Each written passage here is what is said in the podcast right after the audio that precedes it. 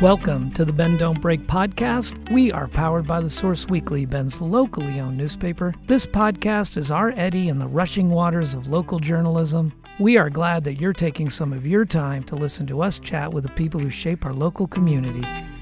I am Aaron Schweitzer, publisher of the Source Weekly, and here with me also is Donna Britt, our food critic and uh, oh, oh, oh, oh, that's a harsh our word. food Editor. aficionado and editor, there you go. Food Uh, lover. and uh, our um, new uh, Eats newsletter Oh, that's editor right. as well. Thank you. Uh, we are talking today with Amy Stahl. Uh, Amy is the founder of Metolius Artisan Tea, an ethics forward woman founded tea company crafting exceptional teas, chai, matcha, and botanical syrups right here in Bend, Oregon. Amy, thanks for joining us today. Thank you for having me.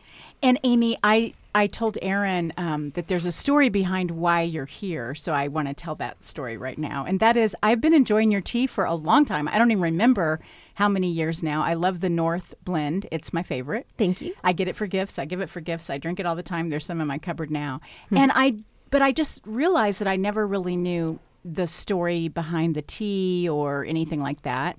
And then you sent a letter a few weeks back um, to the source, and it also appeared that it was going to other mentors and supporters of yours. And it was a recap letter of a trip that you had taken a tea trip you had taken to Nepal. And just the the way that you wrote the letter the tone of it you were so modest and it seemed like you had had this transformational kind of trip. And you were just telling this story from your heart. And I'm reading this letter and I just felt I don't know. I felt a connection and I thought, I need to meet this person and hear this story. And Aaron hasn't read the letter, so he's probably wondering what the word. But it was just such a sweet, wonderful letter. So maybe just start talking about that letter you sent out. Yeah, so I sent that letter to friends and family and business mentors that I've um, met throughout my life, people who have taken me under their wing and taught me what they know about business and watched me grow all these years. I think I've been doing this 10 or 12 years. And I'm lucky to have a lot of people who really care about me and um, and offer their advice. And I decided to write them all a letter and tell them about my experience. And um, I've had a really uh, hard time sharing my story in a marketing sort of way in in my business. Um, we up until last month haven't had a paid marketing position. We made it over a decade without Congratulations. Which is unbelievable to me because y- I- I- that just stuns me because your label is beautiful. I see you all over town. I just all bootstrapped. I can't Yeah. believe it. That's Yeah. wonderful. So I've really struggled with this concept of telling my story in a way that means I have to get something. Uh, or trying trying to get something, trying to sell. It makes I, I joke that I'm allergic to marketing, um, and I've hired these two wonderful women who are um, helping me tell my story. And um, what's really cool about um, working with them, they've been with me like six weeks, and um, and they say all you have to do is tell the truth. And what you're doing is really what we are doing is really special and it's something to be celebrated. And it doesn't have to be some sort of external exchange. Like you can be a model for a business for good and that could be the purpose of telling your story. Not to get more sales or to get people to like you or your tea but um, but to exude um, this positive force in the world. And if you don't use your voice you cannot do as much good as as you want to do. So I um I went into this trip uh, with all these hangups around telling my story and I had such an expansive human connection and felt for the first time really like a part of a global family and sharing my story with all these wonderful people along the way um, really opened me up and um, gave a huge gift to me. So, Aaron, you see why I had to talk to this Oh, okay, woman. yeah, absolutely. well, I mean, you're it, it, when Donna. I mean, when we uh, when Donna told me who was coming on the podcast this week, and um, you know, it, your teas are such a background for the local business economy. I mean, everybody knows those. They're well, at least the one I have at home is a black label. It's beautiful. It's well done. I mean, for someone who's allergic to marketing, it's an elegant brand, and it, I think it suits the product very well. So, uh, kudos to you. Thank you. Yeah. So, was this the first time you had gone to Nepal? This was my first time in Nepal. This was my second international sourcing trip. Because I understand sourcing your tea leaves, that's a big thing. That's I a big just thing. kind of talk about that. Why that's a big thing, why it's important, why you why why it matters, I guess. Yeah, so the big dream of Metolius Tea is to have a social justice infused supply chain. So that means that every single ingredient that we source, teas, herbs, spices, has some impact behind it, whether it's environmental impact, social impact, economic impact. And so our goal from the beginning has been to partner with people uh, who are doing great work on the ground. Um, not to be doing that work ourselves, but to find people who are in their local communities who have the knowledge of what their communities need and leverage their work by by sourcing from them. So we have a variety of sources right now. Like, for example, our sugar we source from Brazil, and they focus on rainforest restoration. Um, we source from an elephant friendly tea farmer in India, one of my favorites, uh, Tenzing. And uh, there's all, all sorts of ingredients like that that have some sort of impact. Another one that I love is our vanilla bean farmers. They, um, they've developed a direct trade uh, system in Madagascar for uh, making sure that farmers make the money that they should make in an otherwise very abusive industry. So how do you um, how do you establish these direct relate? Yeah. Because it sounds like these are almost friends, like they're direct relationships with the people, rather than I'm sure there must be a million catalogs coming to you that are available for you to just plunk down, bulk order for, Yep. you know, Red Zinger or whatever. hmm So this has been a huge challenge and a huge shock that it's been such a challenge. I always say like you can't just Google so- social justice farmer and find what you want. Um, it's harder to find these relationships than I could have expected. I've been trying to do this for 12 years, and uh, and some of our ingredients we do source from like bulk bulk organic herb suppliers where we don't know who is behind that product. My big mission is to make sure that I know every single farmer behind my products. Um, I should really count up what percentage. We have a very large percentage where we do have direct sourcing. So what what made you have that mission in the first place? I mean, everybody can say, "Oh yeah, that's wonderful, that's great," but Mm-hmm. to actually have to go into business and say, "This is what I'm going to do," or did that come later? I mean, wh- what made you want it to be like this? Yeah, I really The- want to hear about day one. Like, Oh, how- God, there how do- was how no does day one. all of a sudden start, uh, you know, um, all of my friends and family knew that I was running a business like way months, years before I knew I was running a business. The social, yeah, the social justice piece was the only part I knew about, and the business sort of structured itself around that as I had this impetus to get organized um, and pay for the business. But why tea? I mean, how did tea? How did it be tea? Uh, I I always drank tea with my sister in college when we were going to school together. We'd drink tea and study, and uh, I fell in love with. background? Oh, women's studies is my undergrad, and women's history is my master's degree. It doesn't scream tea, but It- uh, It doesn't. It, sc- it screams, you know, the social justice piece, Right, and right. um, and I always had this uh, interest in herbalism. I um, accidentally became a forest defender when I was in my like late teens and early twenties, like living in the woods on tree platforms and preventing logging projects from happening. And so I kind of became a little anarchist for a while, and um, and that that like passion for um, the natural world kind of carried through as I was also doing social justice studies. So I had both of those threads. And then I fell in love with herbalism and started studying plants. uh, and just on your own outside of school after Mm-hmm. graduation. Well, I did go to I did go to an herbalism school in New York, and then I also went to an herbalism school in Eugene. I like school a lot, um, so My daughter's like that. I should have said that's school in quotes, like you know, institutional education. But you've just been taking classes and learning on your own and getting deeper and deeper into your passion. Yeah, yeah, it's been super fun. And actually, um, along with that sort of educational uh, piece, we decided in 2008 18 or 19, I'm not sure, to to kind of formalize a social justice um, or we call it a do good wing of our company. So we thought the theme would change every two years, but it stayed the same since we started it. And our do good theme is education. So we do a lot internally in our company to um, promote education. Like um, we give our employees an education credit every year so they can go take classes in whatever they want. They could learn awesome. about astronauts. Like it doesn't have to be tea related at all.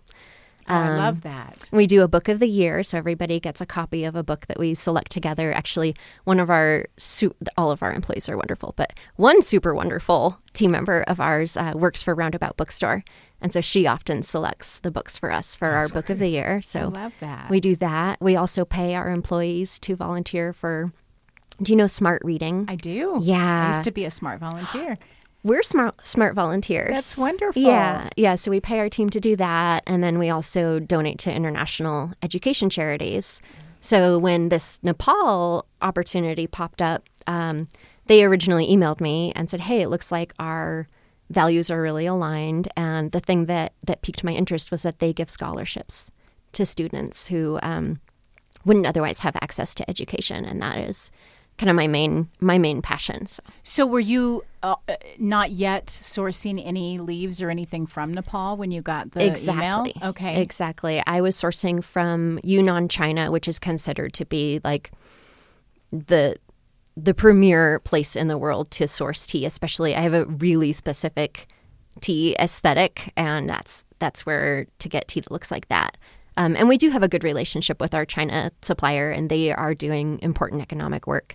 Um, but this particular company, their social good ethos is built into the company itself. It's not an added nice to have. It's it's what they are doing. So I was pretty excited to connect with them and um, shift some of my sourcing over to the tea mountains of Nepal. Has it shifted your tea profile? Has it moved you because of because of the good work you found? Yeah. Is it moving your aesthetic a little bit? Uh, so that's that's been a pretty exciting little evolution. Uh, so when I first met them, I thought their tea tasted fantastic, but it's just not sexy. Like it's not big, twisty, like it doesn't look the way gold tipped Right. leaves. It does not look the way that I want it to, but it tastes delicious. So at first, I put it in a really small program we have called the Tea for Good program, which goes out to subscription customers and we donate all the profits to um, education. Uh, so I ordered like two kilograms and I had such a nice time interacting with them and learning about what they do. I was like, I can't let this go. I have to figure out what to do with this tea. And so I caved a little bit on my aesthetics and I decided to blend the tea into my Earl Grey and my Black Rose. So, two of the teas in my line. We have a very simple line because we're 90% wholesale facing. Mm-hmm. So, we don't want to give coffee shops a ton of options. We want to say, here's the best tea. Right. It's simple. So, most tea companies have like a good jillion teas. We keep it pretty streamlined, which means it's really hard to integrate a new source Right. but I could not. The primary tea that we sell is called Black and Gold, and it's big, twisty, l- filled with life leaves um, that are literally black and gold. Um, and so I couldn't make the Nepal tea my black and gold tea because it's black. It doesn't have the gold in it. A little bit disappointed about that, but I still bought a year's worth of tea because of the cost of shipping. I had to buy it all at once Right. um, for these two teas, and it cer- turned out to be a pretty significant volume for them, which surprised me um, because in my head I'm still a baby tea company. um, How many? So- how, how? What is the size? How do you um, judge size? How many employees do you have? well, I have 15, but um, several of them are on payroll and don't actually work much at Oh, all. okay. Um, Yeah. We have, for example, this incredible mastermind named Amel, who is basically our on call mechanic and has been helping us with process improvement and systems. And uh, he will come if I call him, Right. but he's actually um, got a whole other real job. So we have a lot of people like that who who love us and um, and but total. Um, I think we have maybe four or five full time, and then a huge handful of part time. Yeah. How how available are your teas nationwide, or what? Where can we? Where do people find your teas? I mean, I know in Bend where you can get them, but Yeah, they're they're across the country. oh, okay. Yeah. So, I mean, that's a big deal. Yeah. I mean, you're sitting here like you're just, oh, like just make a little tea, but you make a lot of tea. I mean, a lot. Yeah, yeah. It's um it's been a fun journey. Yeah. So, when did you start exactly? Like, how has it been? I 10, don't 12, know. 13 years? Yeah. Okay. So, like, over a decade. It's it was a very very slow start. You had Um, a funny name in the beginning. I read this on your website. Goat dancing something goats. What? Yeah. What? lovely goat plant medicine was my original name. I, I got to know the story behind that. Oh, I was young and I thought that I was just making tea for my friends. And I was making tea for Townsend's. Do you remember Townsend's yes, Tea I House? I do. Of course. Dear Matt let me design teas for his company. I designed his apothecary. Uh, He had a big medicinal Yeah. list of teas. It was so generous of him. And probably the reason that I ended up doing what I'm doing. And so my label didn't really matter because I was behind Townsend's and I was selling to Dudley's and a couple of other Bellatazza. Stuart at Sure. Bellatazza was one of my first. And so I wasn't really worried about my image because I was in my 20s, you know. And uh, I just thought that the goat was really cute. It had the logo had like a little a little beard and long eyelashes and I was just doing my thing. I wasn't really worried about like what other people thought of me. That was just what was endearing to me. It fits in with the uh, belie- non-belief in marketing. I love and, it. and and it's proved true. You know, like your dancing goat got you where you are today. So, so then how did you get to Metolius from there? Like, Oh, um, Chris Vanderbilt at Tetherow. Uh, he, uh, he laughed on the phone when um, when someone had suggested bringing my tea to Tetherow. Uh, and said, "There's, there, lovely what?" so he said there's no way he was bringing it on, and I sat down with my mom and dad and said, "Help me come up with something that your friends would buy." there you go. and I was trail running a lot on the Metolius River, and uh, that resonated, and um, It's great name. that's how it came. That's a great story. I love that. So, did the pandemic affect your business? I mean, because obviously you started before that, you got through it, and here we are on the other end. Was that was your business affected by it? Yeah, it was um, it was pretty traumatic. We had uh, we had two traumatic waves that hit our company. The first was COVID because, unlike every other tea company I know, we are wholesale facing, not Right. retail direct. So only 10% of our income was coming from people who were buying off of our website. Mm-hmm. Everyone else was a public, a coffee shop Which primarily. wasn't open. Mm-hmm. Right. Oh wow. Yeah. So we had to lay off everyone that was working with us, which um, several of them were my closest friends and still are today, for the record. Um, but uh, but really one of the most heartbreaking experiences of my life. We didn't have forward operating capital, and we weren't prepared in any way to lose ninety percent of our business. Well, to be sympathetic, nobody really was. So Uh-huh. I mean, most, you know, I mean, there's lots of uh, ways people got through the pandemic, but for people who lost 90% of their revenue, they generally went into hibernation. And Yeah. Yep, we were really lucky. Our our landlords at the time were generous with us, and um, one of one of our employees helped me shut down the Spotify account and you know close everything out. What about this? What about this? And and I was also um, I think six months pregnant at the time, Oh my. so it was a pretty pretty traumatic experience. But we were able to slowly build the business back uh, faster than I expected. Really. So, what was on your mind during that time? Did you think about maybe I'm done with this, or maybe I'll do something else, or did Survival, just surviving? hmm just survival. it's fun, kind of ironic because if I can think of one thing that probably boomed was people's household tea consumption, you know, I'm sure that That's what floated us for Yeah. sure. People said, I always get my sweet bee green at this particular coffee shop. Now I'm going to have to Google it. And oh, look, I can buy it online. And we were able to barely make our expenses with an increase of retail sales. And now I think, I mean, I'm not totally the guru of tea trends, but uh, I imagine tea drinking is up. You know, all that all that homey lifestyle change that came with the pandemic, I, I would think would have benefited Metolius tea. Yes. Well, um, well, coffee shops are up, and Yeah. we have maintained our love of baristas and coffee shop culture, and you know, B two B is really fun. Um, and my marketing people aren't going to be happy I'm saying this, but like, you don't have to do the monkey dance. Like, you don't, you don't have to like. You don't have to try to be Right. like all like, ooh, look at us, like buy our stuff. Like if you sit down with a barista, you make them a cup of chai, which is uh, the primary product that we sell. Just watch their face. And they're like, this is the thing I want to sell. This is what our customers want. This is great. And they light up because they have all the same passions that we have and it's pure. So I love selling to baristas and working with baristas, and that B two B is really what fills me up. And um, and you know, um, as I get less shy, I am really enjoying that more retail direct experience. And uh, we did a market a couple of weeks ago for the for Pride. We did the Queer Makers Market, and we made chai and served it for for people walking up to the booth and seeing everybody's face. Just like, oh, like I didn't know you. You know, I didn't know who you were, and you know, Maybe this you're an my extrovert favorite- after all, Amy. it it really did fill me up to see so many people light up because of our tea. So we are moving. Even though I say I love that B two B, Yeah. we are finally opening up our hearts to that more uh, direct to consumer experience.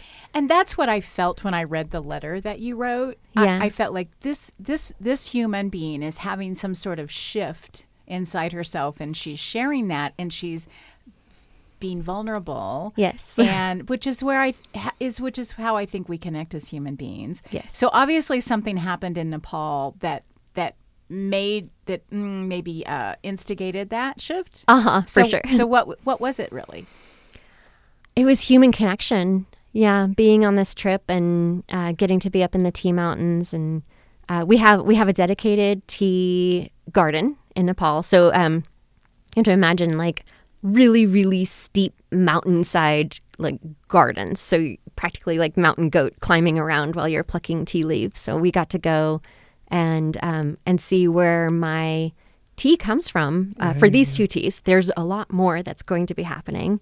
Um, but they gave me a little metal sign and um, they got to I got to like pound it into this tree to designate like this is the That's Metolius tea garden How on this cool. mountain on top of the world in Nepal and and just feeling so much warmth and love and connection and and telling my story to so many different people along the way because in my life in Bend, I go through the same routines. I know the same people. Everybody has been watching me build this nine to thirteen years or so, and um, and going there, everyone says, "What's your story? What's your story? What's your story?" And at first, my story was, "Oh, I have a really small tea company in Oregon," and then it was, "I have a small tea company in Oregon, and." we focus on quality of life for our team members and flexibility and uh, we have an ecosystem model of organization and we use a dispersed leadership model and we have an empowered decision making process and i'd start to say a little bit more. And then you know and then i would start to share about my other sources and every time i told my story i would share a little bit more and then feel this reflection back just like watching somebody drink my chai and seeing their face. Like the more i told my story the more i felt connected with the other person and just totally alive and realized that their story is my story in some small way. So, for example, uh, this tea garden that we're working with, uh, the person who I'm working with, his name is Nish. Primarily, oh, there's uh, several people, but primarily the person who led this tour, his name is Nish, and his father was the one who started this organic tea garden in 1984. So he's second generation owner and he is the baby of eight children. Wow. His oldest sister, when sisters, I think two of them, when they were born, there were no schools for girls in the region. And so their dad made a school so that she ah. could go to school. That's awesome. I know. And when I was in Kathmandu, down in the city, touring their their factory, the oldest sister is the one that manages and owns the oh. factory that ships our tea to Oregon. And I got to connect with her and talk about co-packing and business deals. And and I was and she gave me her card and she's on this like women's entrepreneur network of Nepal and like all these boards. And she's doing all this work to empower women in her community. And like I got to be with her and do business deals. And you know I have so much privilege coming from the Pacific Northwest of the United States. Um, but still in my own way I have built this business to empower women to be able to be in the workforce in a way that mo- especially especially mothers have not been able to be. So we got to meet in this place on the planet with these same values and and have this connection over tea and I just feel like it's a dream come true. Ah, I'm kind of weepy over here, Aaron. so you got to take a No, I mean that's beautiful. I mean that's it. That's I mean that's the point of everything. That's I the mean, point right? of everything. So, was some of when you got back, were you inspired uh, after being there to for your own, to to just move more tea to help them to Yes. bring more of that? I mean, I know you were talking earlier about the fact that you know you bent your aesthetic a little bit and you've added it to too, but I get the sense Mm-hmm. There's more to that, yes. yeah, that, that you know after after this kind of experience, you'd you'd be somewhat motivated to get out of your shell, push your company a little bit, Yep. try to have you know more of their tea brought over here, enlarge Mm-hmm. that experience as well. Am I onto something? Yes, this is exactly what's happening. So, um, so one of the things that I dearly love about Nepal is, um, and Nish and Amigo, the owners of this company, they sat us down on the first day and they said the number one skill you need for this will relate back to the aesthetic thing in just a second. Um, the number one skill you need to have a good experience over the next 10 days is flexibility. And you looked at the Americans. and um, and I do value flexibility, and everyone who works with me values flexibility. You have to if you want to be in my sphere, really, because it's something that I require, and it's also something that um, that my team really appreciates because I give, and um, and so so this is a huge value. So anyway, there was a missing day in the itinerary where there's like, oh, you went from Friday to Sunday. What are we doing on Saturday? And at that point, we had realized how much potential there was for our companies to partner and to source a lot more. And that was the day for us to have a whole day long business meeting and figure out, okay, do, do pink peppercorns grow in Nepal? What do you what could you do with cardamom? You know, um, going down the list of every possible thing that we could buy from these farmers and figuring out how to have the most economic impact and also how Metolius and our whole team can have some voice in uh, in what the money from our company goes to because they have lots of different uh, impact projects going. Uh, and of course, I would like to see some of the money go to particular children that I met and particular mothers that I met. So, um, so we had a whole day to discuss this, and it turns out that I can actually have everything I want. I What? it turns out it turns out that my aesthetic that big twisty gold-tipped leaf is something that we can do so we're working with the manager of the gardens and next march we will be producing our first batch of black and gold tea from nepal and it is our first time having an on the ground impact in the end quality of the leaf wow.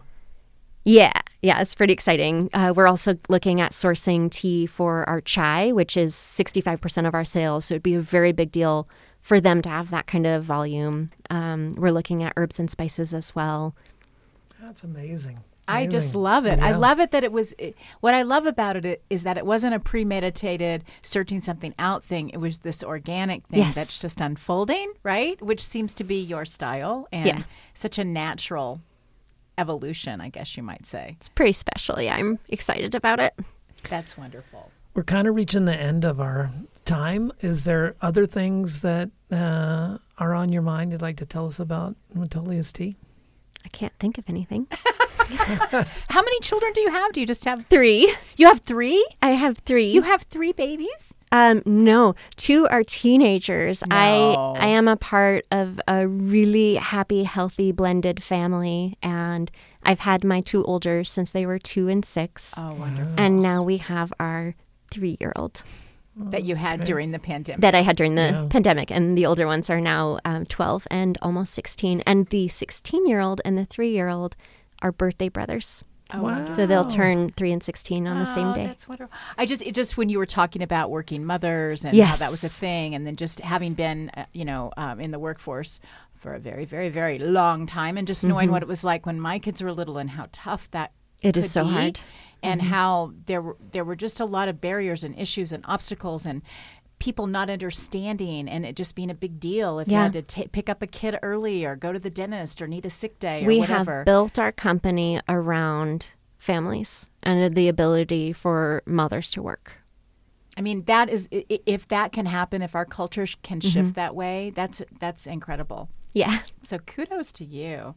Yeah, it's been a pleasure having you here. Thank, Thank you so Yeah, much. and as you uh, you certainly have to keep us in the loop as you continue to explore these relationships and and what's possible over there because I imagine you're just at the beginning. Yes, very much. Yeah. And Thank- we're going to keep drinking your tea. Thank you so much. Thanks, Amy. Thank you too. You've been listening to the Bend Don't Break podcast powered by the Source Weekly. To read, hear, and see more of what we do, go to bendsource.com.